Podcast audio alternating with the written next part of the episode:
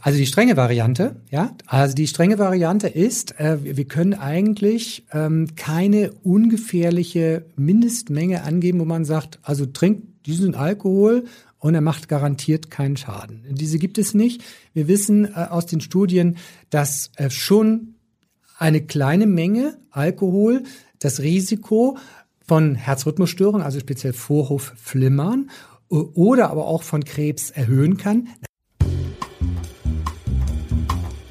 Dr. Matthias Riedl, gesünder Leben mit dem aus dem TV bekannten Ernährungsdoc und Elisabeth Jessen.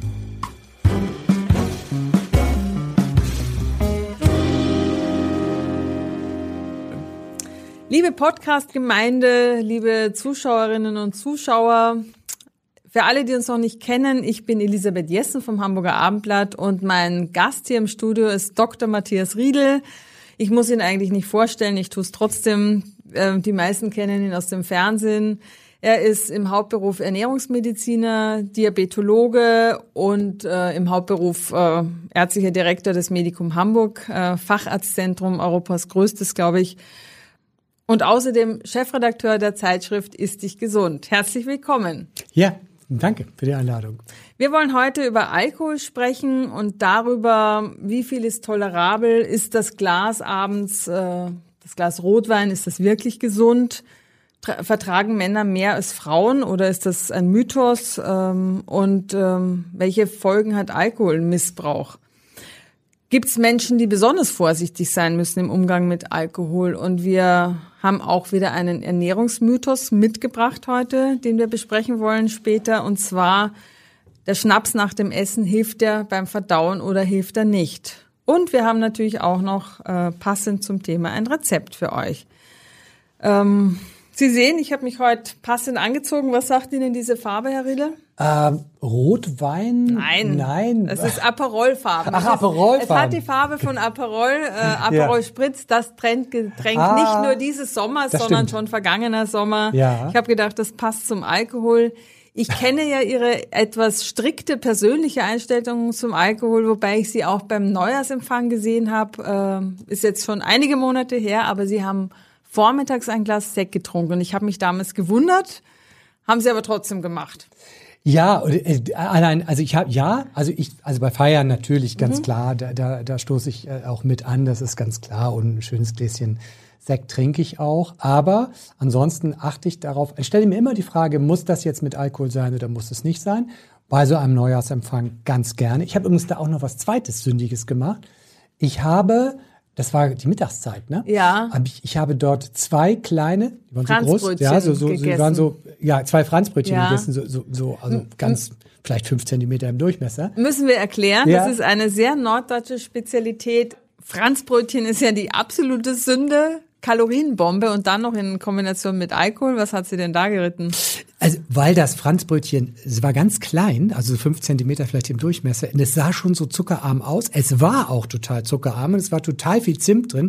Es ist das beste Franzbrötchen, das ich jemals gegessen habe, weil es wirklich zuckerarm war, und ich habe sogar noch ein zweites gegessen. Auch die Größe ist richtig. Das ist so, finde ich, wo man sagen kann, liebe Bäcker, bietet auch mal, ich weiß, es geht um den Umsatz, aber bietet das auch mal klein an, dann kann man es auch mal genießen. Und hier in Hamburg sind diese Franzbrötchen teilweise mit Zucker übergossen und es ist dann am Rand braun, krustig, verklebt, dass man es noch abschneiden muss mit der Schere. Also es sind wirklich ein Zuckerschweinerei. Das lag natürlich daran, dass wir im Hotel 4 Jahreszeiten waren, eines der besten Hotels hier in Hamburg, und die Patisserie dort, die weiß natürlich, was sie tut. Also sowas habe ich noch nie gegessen. Also wirklich ganz ehrlich, ich bin auch wirklich, also was Franzbrötchen angeht, esse ich nicht alles. Da gibt es nur bei 2 Bäckern vielleicht. Aber das war wirklich die super Krönung meines Lebens. Und dann habe ich natürlich noch ein zweites gegessen. Okay. Aber also und Sie haben Alkohol getrunken. Und ich habe Alkohol getrunken. Darum geht's ja heute. Ja. Darüber wollen wir heute sprechen. Und zwar mal die erste Frage: Wie viel Alkohol ist tolerabel? Ja, also die strenge Variante, ist, wir können eigentlich keine ungefährliche Mindestmenge angeben, wo man sagt, also trinkt diesen Alkohol und er macht garantiert keinen Schaden. Diese gibt es nicht. Wir wissen aus den Studien, dass schon eine kleine Menge Alkohol das Risiko von Herzrhythmusstörungen, also speziell Vorhofflimmern, oder aber auch von Krebs erhöhen kann. Natürlich eine kleine Menge, nur mini, ja. Was ist denn eine kleine Menge? Also kleine Menge wäre jetzt zum Beispiel ein Glas Bier, ja, oder ein kleines ein Glas, ja, kleine halbe. Genau. Was ist Alkohol drin? Und Alkohol ist ein Gift, ein dosisabhängiges Gift. Und es gibt halt nicht diese unbedenkliche Menge, ja. Wir wissen aber, dass das Risiko dann minimal ansteigt, aber es steigt dann an, wenn Männer 2 handelsübliche Gläser, das wäre so ein halber Liter, mehr als einen halben Liter am Tag trinken. Bei einer Frau ist es die Hälfte. Liegt so ein bisschen am Hormon, am Enzymsystem der Frau. Die Frau verträgt halt weniger, das ist so, leider. Und das wäre dann die Grenze, wo man sagt, also wer täglich über dieser Menge Alkohol isst, der läuft Gefahr, sich zu schädigen. Dabei muss man auch dazu sagen, die Empfehlung der Deutschen Gesellschaft für Ernährung ist 2 alkoholfreie Tage. So. In der Woche. In der Woche. Genau. In der Woche, nicht im Monat. Genau. Also 5 + 2. 5 Tage dürfte man, 2 nicht. Das wäre so die Menge, wo man sagt, das ist gesundheitlich von der Deutschen Gesellschaft für Ernährung noch abgesegnet. Aber man muss dazu sagen, in den Studien ist das leider so, dass wir nicht wissen, welche Menge darunter nicht vielleicht doch auch in geringer Wahrscheinlichkeit Schädigungen verursachen kann. Man muss sich vorstellen, der Alkohol wirkt so zum Beispiel auch in der Schleimhaut, in der Speiseröhre, ja einfach reizend. Der stört einfach der die Schleimhaut. Man muss sich mal ein bisschen Alkohol in die Augen sprühen, da merkt man, wie das brennt. Das oder man hat ja eine kleine Wunde in der Haut. Genau. Das wird ja nicht umsonst desinfiziert mit Alkohol. Genau, und das trinke ich jetzt so, ja, zwar nicht in der hohen Konzentration, klar, aber das kann die Schleimhaut auflockern, schädigen, auch leicht entzünden, theoretisch, auch ohne, dass wir es merken. Und dann haben krebserregende Viren einfach eine vorbereitete Schleimhaut. Ja, das ist das Problem, das ist das eine. Und bei diesem Vorhofflimmern ist es so, Vorhofflimmern, also wenn die Vorhöfe des Herzens, die müssen ja synchron mit den Kammern arbeiten, ne? Und wenn die nachher nicht mehr synchron mit den Kammern arbeiten, die führen ja das Blut in die Kammern rein und so vor sich hin flimmern, dann ist die Herzleistung vermindert, aber gleichzeitig auch ist das Risiko für Schlaganfälle erhöht, ja, weil sich da drin dann so auch mal kleine Blutpfropfen bilden können. Und das ist halt eine Sache, wo ich jetzt sage, jetzt bin ich vielleicht 30, was schert mich das? Das Ganze ernten wir leider erst im Laufe des Lebens und dann ist man 60, ist man 70, hat Vorhofflimmern und ja, auch ein regelmäßiger Alkoholgenuss könnte so etwas mit verursacht haben. Das ist leider die Realität. Aber jetzt gibt's noch eine Bevölkerungsgruppe, für die wirklich die Zero, die Null-Toleranz gilt, das sind Frauen, die schwanger werden wollen. Ja. So. Und werden wollen oder schwanger sind? So, beides. Mhm. Schon, aber wenn ich schwanger werden will, weiß ich ja gar nicht, ob ich jetzt gerade schwanger bin. Mhm. Und das ist das Problem, denn Alkohol ist ein derart aggressives Gift für einen Zellhaufen, sage ich jetzt mal, der sich dauernd teilt. Muss man sich mal vorstellen, ja? Mhm. Und es ist tatsächlich so, wenn eine Schwangere in diesem Zeitraum zum falschen Zeitpunkt ein Gläschen trinkt, dann kann es sein, dass das Kind einen Nervenschaden bekommt. Und es werden in Hamburg 500 Kinder mit zum Teil schwersten Nervenschäden geboren. Es ist eine mega große Zahl. Deutschlandweit sind es 20.000 junge Menschen, die mit einer alkoholbedingten Nervenschädigung zur Welt kommen. Das kann sogar richtig schlimm sein, die Intelligenz stark mindern und auch die Aufmerksamkeit. Das sind wirklich Menschen, um die man sich dann auch kümmern muss. Und wir wissen, dass, jetzt kommt die Hammerzahl, wir wissen, dass 60% der Frauen in der Schwangerschaft wiederholt Alkohol trinken. Und das geht nicht. 60%? 60%, ja, man glaubt es nicht. Und die fördern dann also die Wahrscheinlichkeit für diese fetale Alkoholschädigung. Da gibt es auch einen Fachbegriff für FASD. Und wer sich darüber informieren will, kann ich nur empfehlen, die Homepage hier in Hamburg, gibt es ein Kompetenzzentrum, FASD, und wer so ein Kind hat, das davon betroffen ist, findet dort auch Hilfe. Aber in erster Linie geht es mir natürlich als Ernährungsmediziner darum, dass diese Kinder gar nicht geschädigt werden und dass die gesund zur Welt kommen. Jedes Kind hat ein Recht darauf und das finde ich ist eines der wichtigsten Grundrechte, gesund zur Welt zu kommen, und dass meine Bitte an alle Frauen, die schwanger werden wollen und die schwanger sind, kein Alkohol trinken, nicht mal einen Tropfen, nicht mal nippen. und alle Verwandten von Schwangeren oder Frauen, die schwanger werden wollen, nicht erstmal anbieten und sagen, ja, es wird schon nicht und keine Alkoholpraline, nichts, gar nichts. Frauen dürfen das einfach nicht. Wie ist es mit Essen, in dem Alkohol verkocht wurde? Die Weißweinsoße? Ja, da ist es dann meistens verkocht, da können wir damit leben, ja. Wo aber in der jetzt mal Kirsch-Schokoladenpraline, da würde ich es dann auch schon zum Beispiel nicht mehr machen. Nun hat man ja früher, ich sag mal so in den 50er, 60er und auch davor sich überhaupt gar keine Gedanken gemacht. Da haben Frauen ja munter weitergetrunken, oder? Das ist ja eine. Ja. Hatten die dann alle ein Defizit? Also das war tatsächlich häufiger, ja. Und man muss mal überlegen, also in den 60er Jahren, da haben die Franzosen beispielsweise doppelt so viel pro Kopf Alkohol getrunken wie jetzt. Jetzt sind sie, man glaubt es kaum, aber sie haben es geschafft. Innerhalb der letzten Jahrzehnte haben die Franzosen ihren Alkoholkonsum pro Kopf auf das gesenkt, was wir in Deutschland so konsumieren. Tatsächlich? Ja, in Frankreich.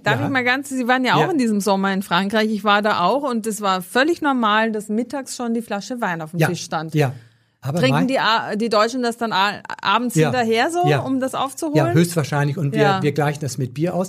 Aber waren diese Flaschen die kleinen Flaschen? Nein, das waren schon die großen. Ja, ja. Gut, die hat jetzt keiner alleine getrunken, aber so ein Pärchen hat dann schon gerne mal so eine Flasche Wein am Tisch. Das stimmt, das ist in Frankreich tatsächlich, das sehe ich da auch dauernd. Aber tatsächlich kommen sie, weil sie offenbar, das ist dann wahrscheinlich ihr Weinkonsum zum Essen, da kommen sie auf eine ähnliche, ist ein bisschen höher als unser Pro-Kopf-Konsum. Aber sie haben enorm viel geschafft und das war früher ein Problem. Früher haben es auch Kinder bekommen, wenn die Trinkwasserqualität nicht so entsprechend war. Das kennen wir aus der deutschen Geschichte auch. Da hat man tatsächlich vor Hunderten von Jahren den Kindern halt Bier gegeben. Getrunken. Das war wenigstens keimfrei. Genau. Genau. Mit fatalen Folgen, das muss man sagen. Ja. Und dann schon eben Leberschädigung ganz früh. Der Appell ist, glaube ich, angekommen, aber es gibt ja doch immer so Sprüche, die haben einfach ein Dauerleben, wie zum Beispiel, dass das Glas Rotwein am Abend gesund ist. Und immer wieder gibt es Studien, die belegen das. Wie ist denn der aktuelle Stand? Ja, also tatsächlich gab es das immer mal wieder. Diese Studien hat man sich dann auch nochmal angeguckt, weil sowas muss ja, es wabert immer beim Wein, aber so ein Gläschen Wein am Abend. So, dazu muss man zwei Dinge sagen. Einmal hat man sich diese Studien nochmal genauer angeguckt. Hat er festgestellt, die Studien waren von fragwürdiger Qualität oder zumindest hatten sie Qualitätsmängel, sodass man das nicht stehen lassen kann. Also es ist einfach so, wenn ich jetzt regelmäßig ein Gläschen Wein trinke, dann sterbe ich nicht eher, aber ich lebe auch nicht länger.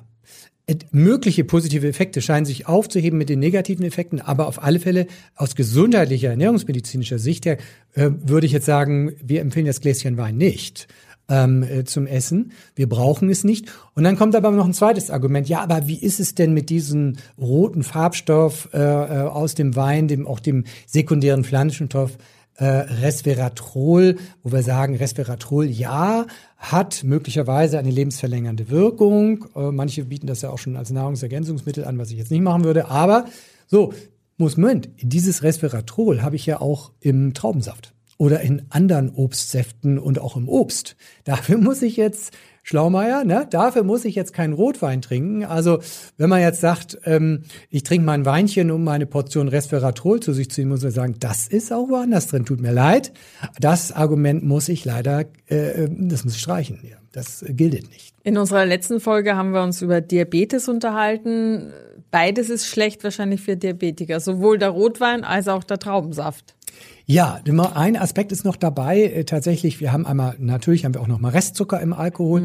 Und dann dürfen wir nicht vergessen, ein Gramm Alkohol ist halt ist genauso kalorienreich wie ein Gramm Fett. Wir sind ja nun schon weg von dieser pauschalen Aussage, Fett macht Fett. Weil wir sagen, gutes Fett ist okay. Und schlechtes Fett, aber das entspricht einfach schlechtem Fett. Es ist Energie. Es ist ein enormer Energieträger, der uns wirklich nichts anderes bringt als Energie und überdies leberschädlich ist, nervenschädlich auch, ja. Und ja gut, also das Gläschen am Abend, wenn man so einen stressigen Tag hat, das entspannt natürlich. Es ist ja auch eine Droge und wir sind dann relaxed, wir sind angstbefreit. Es wirkt, wir sagen medizinisch anxiolytisch, also angstlösend. Natürlich, wenn wir da so sitzen und der Tag gleitet von einem ab und der war nicht gut gelaufen, das merke ich auch. Manchmal trinke ich ja auch abends ein Gläschen mit meiner Frau, wobei sie gießt sich eins ein und ich nippe ein bisschen mit davon. Also das reduziert schon mal die Menge. Ist anders als in den meisten anderen Partnerschaften, da ist es meistens der Mann, der die Flasche Wein holt und die Frau trinkt ein Gläschen. Genau, mit. Und ich opfer mich, weil sie ist ja eine Frau, auch noch eine kleine, nur mit 50 Kilo und da darf sie nicht so viel trinken und dann muss ich da schon ein bisschen mithelfen, aber ganz ehrlich, wir schütten da, das sind vielleicht 100 Milliliter und wir trinken wir zu zweit. Weil, also wir genießen den Wein dann auch, ne? Also und aber bei mir wirkt der auch schon ein bisschen entspannend und es ist schön. Aber ich merke halt bei diesem Wein auch tatsächlich die Alkoholwirkung. Ich vertrage ihn tatsächlich nicht so gut. Bei mir reizt er die Speiseröhre und das ist dann unangenehm, merke ich als Sodbrennen. Und das sagt mir immer ganz klar, wenn ich mehrfach die Woche ein bisschen Alkohol getrunken habe, nö, jetzt musst du mal mindestens 1-2 Wochen ohne. Also ich habe festgestellt, wenn man so einen Anamnesebogen beim Arzt ausfüllt, wenn man irgendwo neu ist, muss man das ja machen, dann steht da immer, rauchen Sie?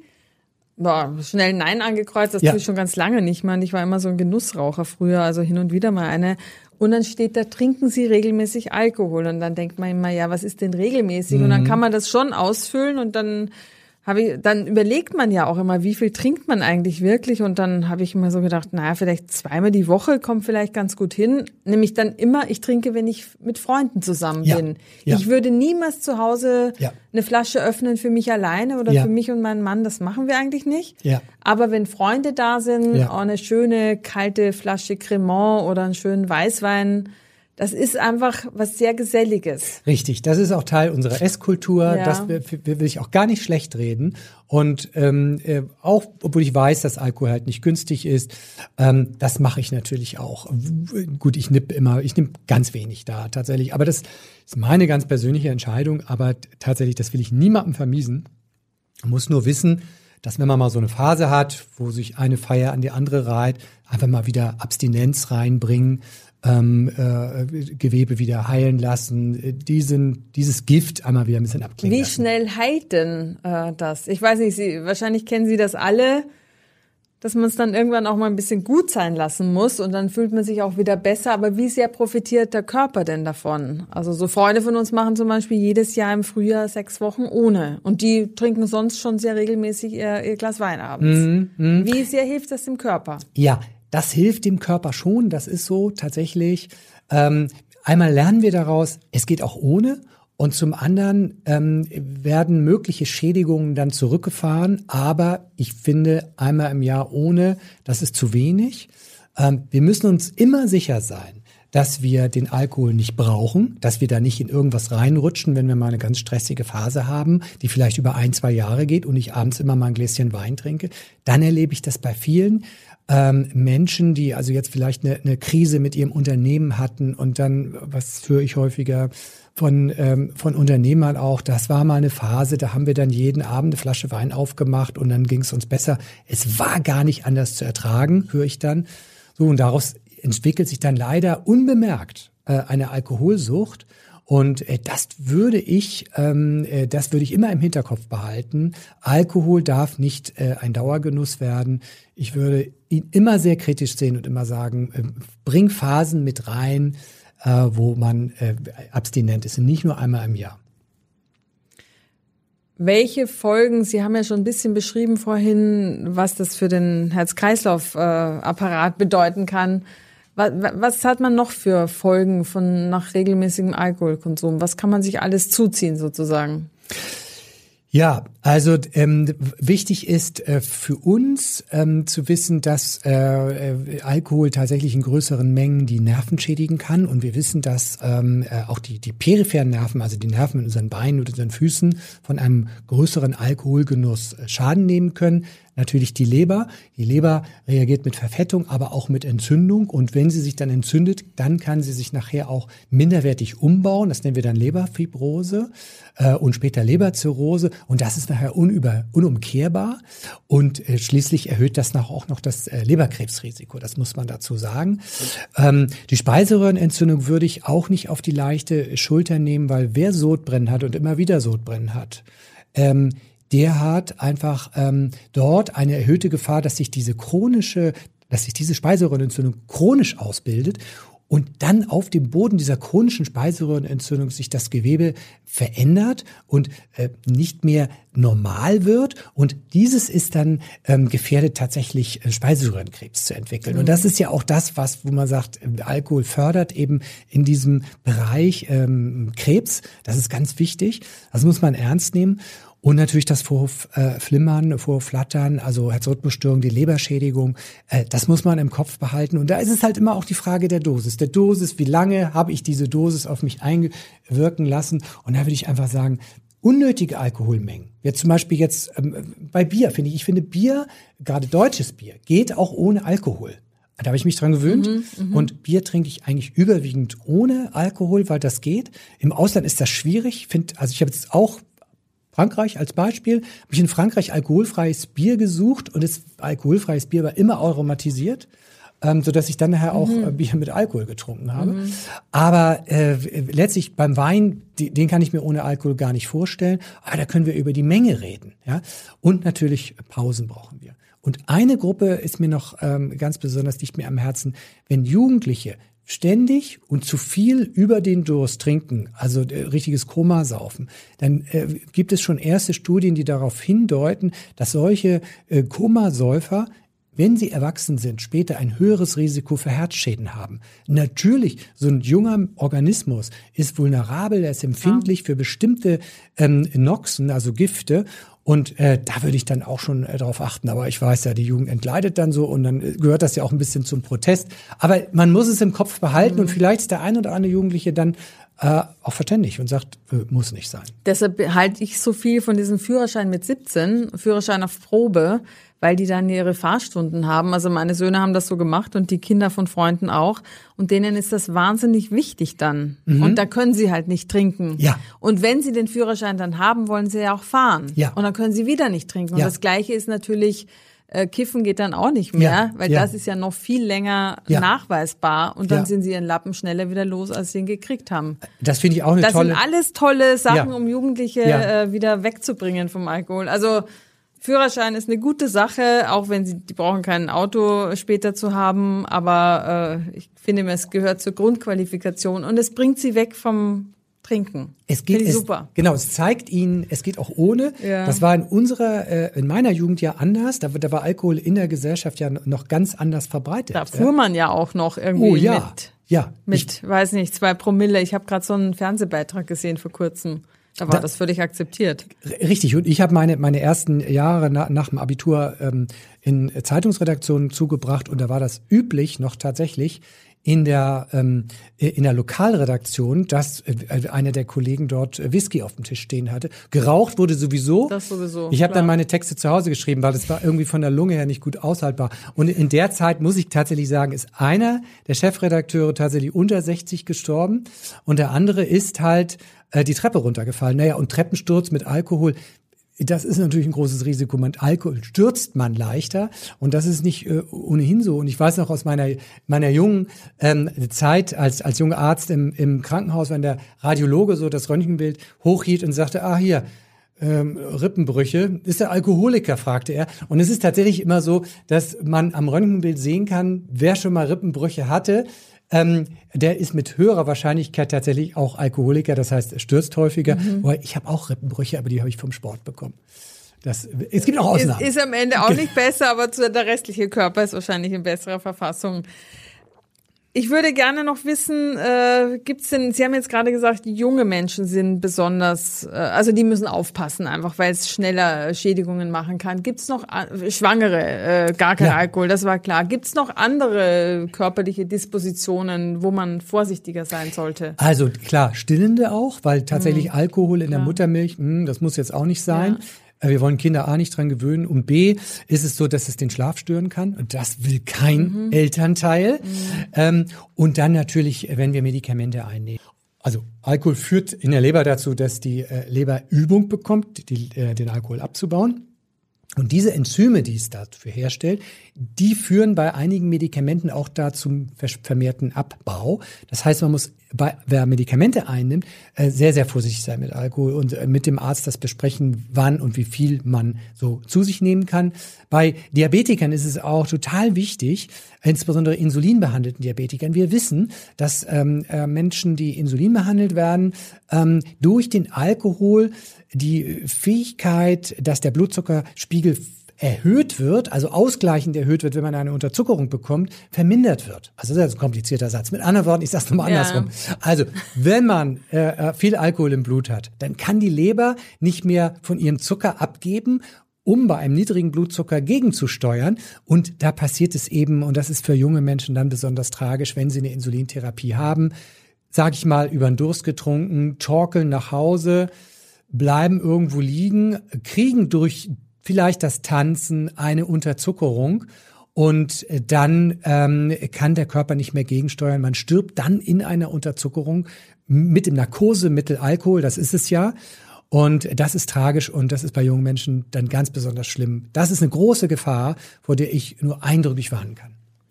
Jetzt kennen wir ja gerade hier in Hamburg Raucher, die richtig alt geworden sind. Ich erinnere an Helmut Schmidt. Ja. Gibt es auch Menschen, die sehr viel trinken, die richtig alt werden, ohne jetzt ständig irgendwelche körperlichen Leiden zu haben? Das gibt es. Also tatsächlich ist es so, dass es gibt da auch, das ist die genetische Ausstattung, das ist auch, wie man sonst so lebt. Ich habe da tatsächlich ein Ehepaar im Auge, das deutlich über 80 ist, voll noch berufstätig ist, ihre Firma leiten und sehr, sehr viel trinken. Das lag, wie ich vorhin auch schon sagte, so in einer besonderen Krisensituation. Das ist ja so, das kennt, glaube ich, jeder Unternehmer. Wenn man ganz ehrlich ist, die meisten Unternehmer kennen das, ich kenne das auch. Das, also jetzt nicht mit dem Alkohol, aber dass man wirklich nicht in den Schlaf kommt vor Sorgen, weil dies und das nicht läuft. Und es passiert immer alle schlimmen Sachen auf einmal. So, und dann kann es sein, dass wenn man so eine Phase hat, das gibt es. Es gibt Menschen, die sind da tatsächlich widerstandsfähiger, so wie Helmut Schmidt beim Rauchen. Mhm. Ja, aber ich würde mich darauf nicht verlassen. Und aber manche kommen halt gut durch, die haben Glück, aber nicht darauf verlassen. Die meisten haben kein Glück. Das ist das Problem. Der Ernährungsmythos. Ja, da würde ich mich auch nicht drauf verlassen. Also bringt uns jetzt zum Ernährungsmythos. Ich würde nämlich gerne wissen, ein Schnaps nach dem Essen hilft beim Verdauen. Hilft das wirklich oder ist das auch wirklich eine Mehr? Ja, das ist eine Mehr. Also Alkohol entspannt so ein bisschen den Magen und lässt uns auch ein bisschen gelassener sein. Aber Alkohol stört eher die Verdauung, als dass es nützt, sodass man sagen kann, also dieses Märchen kommt tatsächlich noch so aus der Zeit, ich glaube, weiß ich jetzt nicht genau, aber ich vermute mal, es war ein Argument, nochmal ein Schnäpschen nach dem Essen zu trinken. Und ich glaube, das war so früher, wenn man so auf Feiern auf dem Dorf gewesen ist, da war so ein Korn irgendwie, also tatsächlich üblich, das macht man jetzt gar nicht mehr. Naja, wenn man beim Kriechen ist, kriegt man immer noch hinterher sein Uso. Oder wenn man irgendwo im Landgasthof war, letztens in der Heide, da kam dann die Zwitscherbox und zwitschert er halt, macht er auf, waren da ganz viele Gläser und es hätte Schnaps gegeben. Ja. Wenn man dann nach Hamburg fahren muss, kann man ihn nicht trinken. Aber es ist jetzt nicht so, dass das nur was von ganz früher gewesen wäre. Das gibt's immer noch. Und also tatsächlich. Aber man kann es ja auch trinken, aber es hilft nicht beim Verdauen. Genau, richtig. Liebe Leute, also tatsächlich diesen, sage ich mal, wie nennt sich das? Moment, Mythos. Genau. Diesen Mythos und diese Ausrede, nach dem Essen noch ein Gläschen Alkohol zu trinken, den muss ich euch leider nehmen. Tut mir leid. Also ihr müsst schon dazu stehen, dass ihr sowas trinken wollt, aber gesundheitliche positive Effekte hat das nicht. Sprechstunde beim Ernährungsdoc. Wir wollen auch wieder unseren ganzen Hörerinnen und Hörern Rechnung tragen, die uns ja wieder Fragen geschickt haben. Ich lege mal los mit Ricarda. Sie fragt, was halten Sie von More Nutrition? Das wird gerade bei Insta gehypt. Und ich habe es mal nachgeguckt, nicht nur bei Insta, sondern dieses Nahrungsergänzungsmittel, da gibt's ja alles Mögliche gerade. Ich kann zwei Antworten dazu geben. Ja? Also das erste ist, als Ernährungsmediziner bitte im Regal stehen lassen. Das Zeug ist teuer und liefert nichts Gesundes. Als Unternehmer sage ich, tolle Idee, eine super Geschäftsidee, aus nichts Geld zu machen. Hut ab, ich hätte mich nicht getraut. Aber, um es nochmal ganz konkret zu sagen, tatsächlich, More Nutrition oder da gibt es auch noch andere, die total gehypt werden. Da haben wir dann Süßstoff drin, da haben wir Aromen drin. Süßstoff, wissen ja wirklich jetzt mittlerweile, Süßstoff schädigt die Darmflora. Die Aromen sind häufig künstlich, meistens künstlich und als Chemie abzulehnen. So, und das einzig Tolle da drin ist, da werden Ballaststoffe reingemischt, aber bitte, da kann ich auch eine Nuss essen. Es sind also teuer verkaufter Süßstoff, Aroma, das kostet übrigens fast nichts. Deshalb auch meine Hochachtung für diese unternehmerischen Leistung. Und dann die Ballaststoffe, ja, das ist noch mit das Teuerste. Kann sein, dass da noch eine kleine Menge Protein drin ist, das kostet auch nicht viel. Und ein bisschen Kohlenhydrate, aber also das Gesündeste sind die Ballaststoffe. Also es sind teuer verkaufte Ballaststoffe, die einen Kunstgeschmack haben, mit der ich mir dann meinen schönen Quark verderbe mit so einem Chemiegeschmack.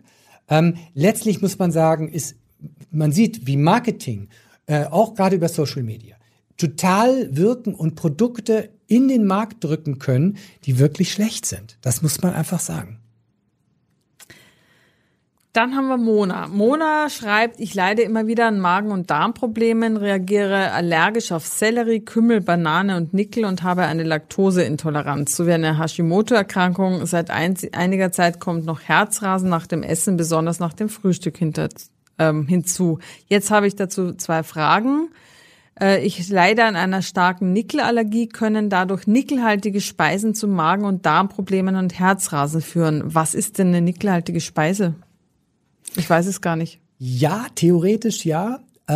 Ich würde dazu aber tatsächlich in eine Beratung gehen bei einer Ökotrophologin oder Diätassistentin. Ich sage das jetzt in der weiblichen Form, weil das sind fast nur Frauen.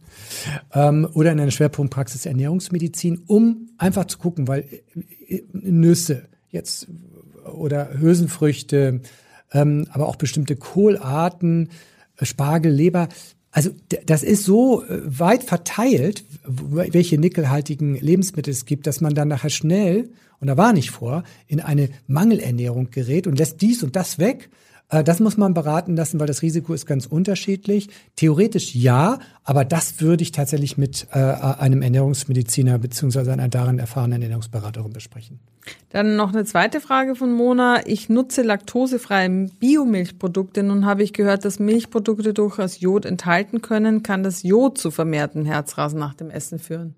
Nein, nicht in der Menge, in der es unseren Lebensmitteln ist. Theoretisch könnte eine Allergie, woher auch immer die kommt, ja, das könnte hier tatsächlich zugrunde liegen. Das heißt, diese Hormone, die ausgeschüttet werden bei einer Allergie, die können tatsächlich auch den Herzschlag beschleunigen. Und wir kennen das bei Allergien, kann es tatsächlich auch zu vermehrten Herzschlag kommen, aber auch zu Magen-Darm-Beschwerden. Letztlich ist es so, dass Hormon, das ausgeschüttet wird bei Allergien, nämlich das Histamin, das wirkt überall im Körper. Ja, da kann ich eine zugeschwollene Nase kriegen, rote Augen, einen Rachen, Asthma, Magen-Darm-Probleme und Herzklopfen und Quaddeln auf der Haut. Also das kann überall sein Unwesen treiben.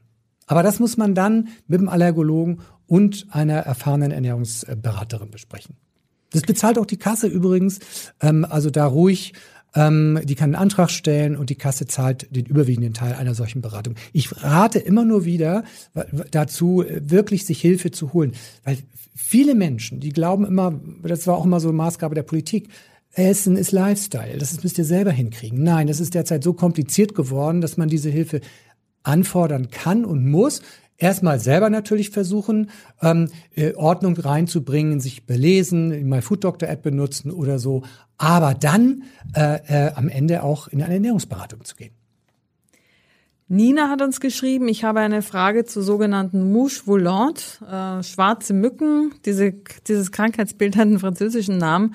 Soweit ich weiß, sind es Eiweißfäden, die durch den Glaskörper des Auges schwimmen. Und bei mir haben sich mit Ende 30 schon so einige angesammelt. Ich sehe sehr gut, trage keine Brille, aber mittlerweile fällt es mir schwer, in den blauen Himmel oder einfarbige helle Flächen zu blicken, weil sich da jede Menge Mücken tummeln und man die gegen den hellen Hintergrund fantastisch gut sieht. Gibt es da etwas, was man ernährungstechnisch tun kann? Das interessiert mich auch besonders, weil auch mein Glaskörper ist geschrumpft und ich sehe auch Mücken. So ist das, ich auch. Ich bin ja kurzsichtig und ja. Tatsächlich, ich kann sagen, immerhin sind es nur Mücken. Es können später auch richtige Brummer werden, weil die Fleischfliegen, die wollen wir nicht haben im Auge. Genau, die verkleben dann miteinander und dann werden diese Mücken immer fetter. Da kann man mit Ernährung nichts tun. Es ist nicht was Bekanntes. Was ich nur immer rate, Leute, ernährt euch gesund. Dann, es ist ein Alterungsprozess. Ja? Mhm. Leute, ernährt euch gesund. Dann reduziert das Alterungsprozesse. Wobei wir keine Daten darüber haben, dass Mouches volantes durch Essen halt in der Häufigkeit reduziert werden. Aber am Ende muss man sagen, je langsamer wir altern, desto langsamer altert auch der Augapfel. Aber das sind leider so Dinge, mit denen wir leben müssen, ja. Aber eins muss man sagen, also das ist zwar etwas, was total nervt, ne? Aber das ist kein Grund, jetzt akut den Augenarzt aufzusuchen und da kann man Entwarnung geben. Aber was total gefährlich ist und wo man zum Augenarzt gehen muss, sind Lichtblitze. Genau. Ne? Ja, das habe ich alles hinter mir. Es blitzt nicht mehr, glücklicherweise. Genau. Aber ich habe das auch sehr eng kontrollieren lassen. Ja, da besteht nämlich die Gefahr der Netzhautablösung oder der Netzhautrisse. Und das ist sozusagen eine der wesentlichen Indikationen, sofort, ob Wochenende oder nicht, zum Augenarzt zu gehen, das Auge untersuchen zu lassen. Gibt es dort einen kleinen Riss oder vielleicht schon was Größeres oder noch schlimmer, löst sich die Netzhaut ab. Also das ist einer der wesentlichen Notfälle. Maria hat uns geschrieben, Herr Riedl empfiehlt ja Nüsse, speziell Mandeln zu essen. Von rohen Mandeln bekomme ich Magenschmerzen und von Walnüssen offene Stellen im Mund. Empfiehlt es sich, Nüsse vor dem Essen einzuweichen? Und Maria hat auch gelesen, dass Mandeln sehr viel Oxalsäure enthalten, die bekanntermaßen schädlich für die Niere sei. Wie viele Mandeln darf sie maximal täglich essen? Wer gesund ist, der kann tatsächlich die Mandeln mit der Oxalsäure einfach essen. Aber wer halt zu Nierensteinen neigt, der sollte damit vorsichtig sein und nicht zu viel essen. Aber das muss man tatsächlich im Gesamtkontext sehen, weil wenn ich jetzt zu Nierenstein durch eine erhöhte Oxalsäureaufnahme neige, dann muss ich mein Essen insgesamt oxalsäurearm gestalten. Aber am unliebsten wäre es mir, tatsächlich auf Nüsse zu verzichten, weil die Nüsse machen satt und helfen beim Abnehmen und Abnehmen ist gut gegen Nierensteine. Also da muss man im Gesamtkontext, also nicht, wenn man zu Nierensteinen neigt, irgendwas alleine weglassen, in die Beratung gehen. Und tatsächlich ist es so, die Menge von Oxalsäure in den Nüssen ist nicht so relevant. Man kann aber auch die Nüsse einweichen oder kurz aufkochen, dann reduziert es die Menge an Oxalsäure. Aber also Nüsse deshalb zu bannen wäre falsch.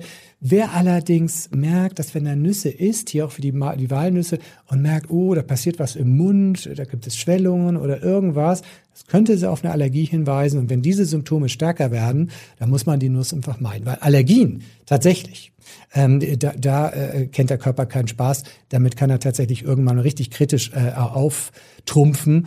Und dann kann es auch mal so sein, dass der Hals zuschwillt oder noch schlimmer, wir einen anaphylaktischen Schock, also einen Allergieschock bekommen.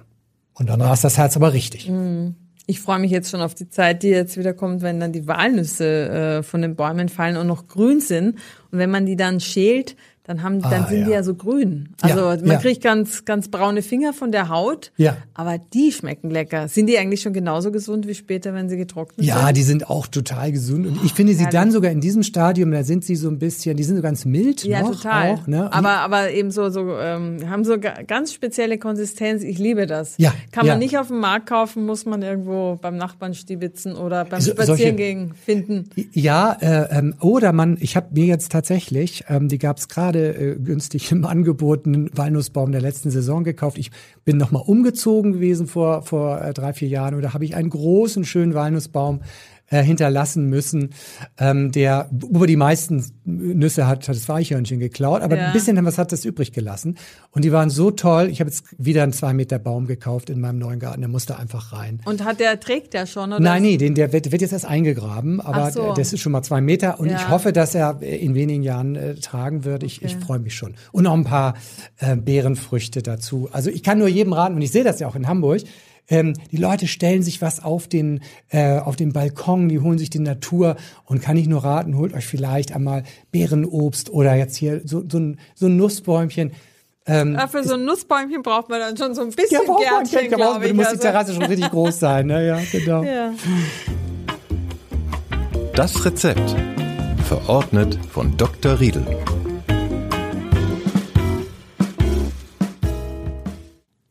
Herr Riedl, Sie haben uns wieder ein Rezept mitgebracht heute und ich nehme mal an, es ist keine Weißweinsoße und nichts mit Alkohol, sondern was Gesundes. Genau, etwas Leberfreundliches sogar. Und ich habe hier das Buch, das Kochbuch zur artgerechten Ernährung mitgebracht.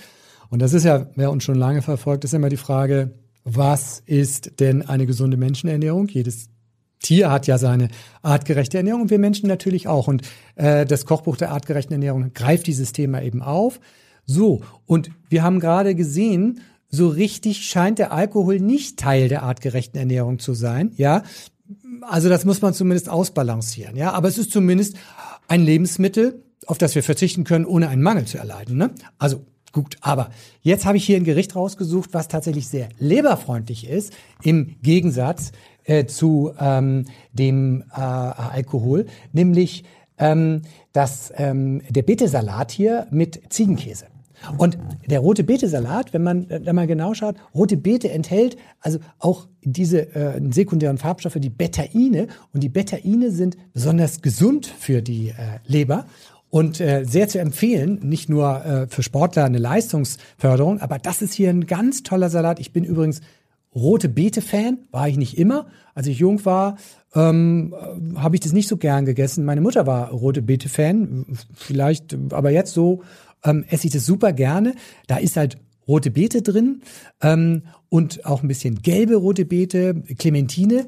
Bringt nochmal so eine schöne Säure und noch so einen totalen fruchtigen Geschmack. Bin ich ein Fan von Früchten auch im Salat.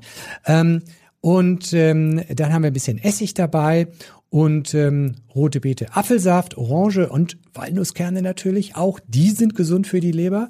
Und das ist ein super leckeres Gericht. Das enthält tatsächlich alles, was gesund ist für uns.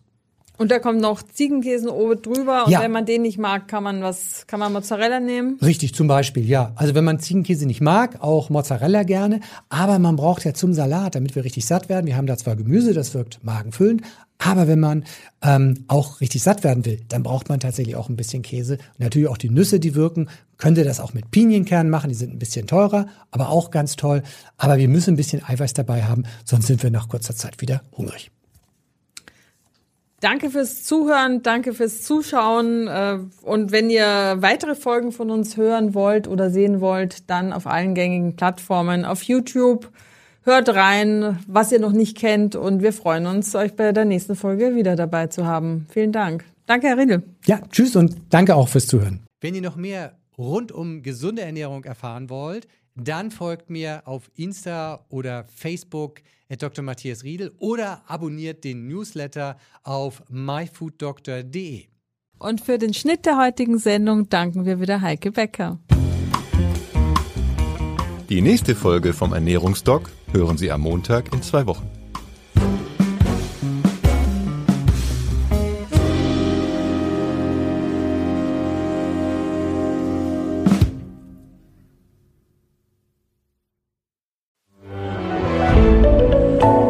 Podcast von Funke.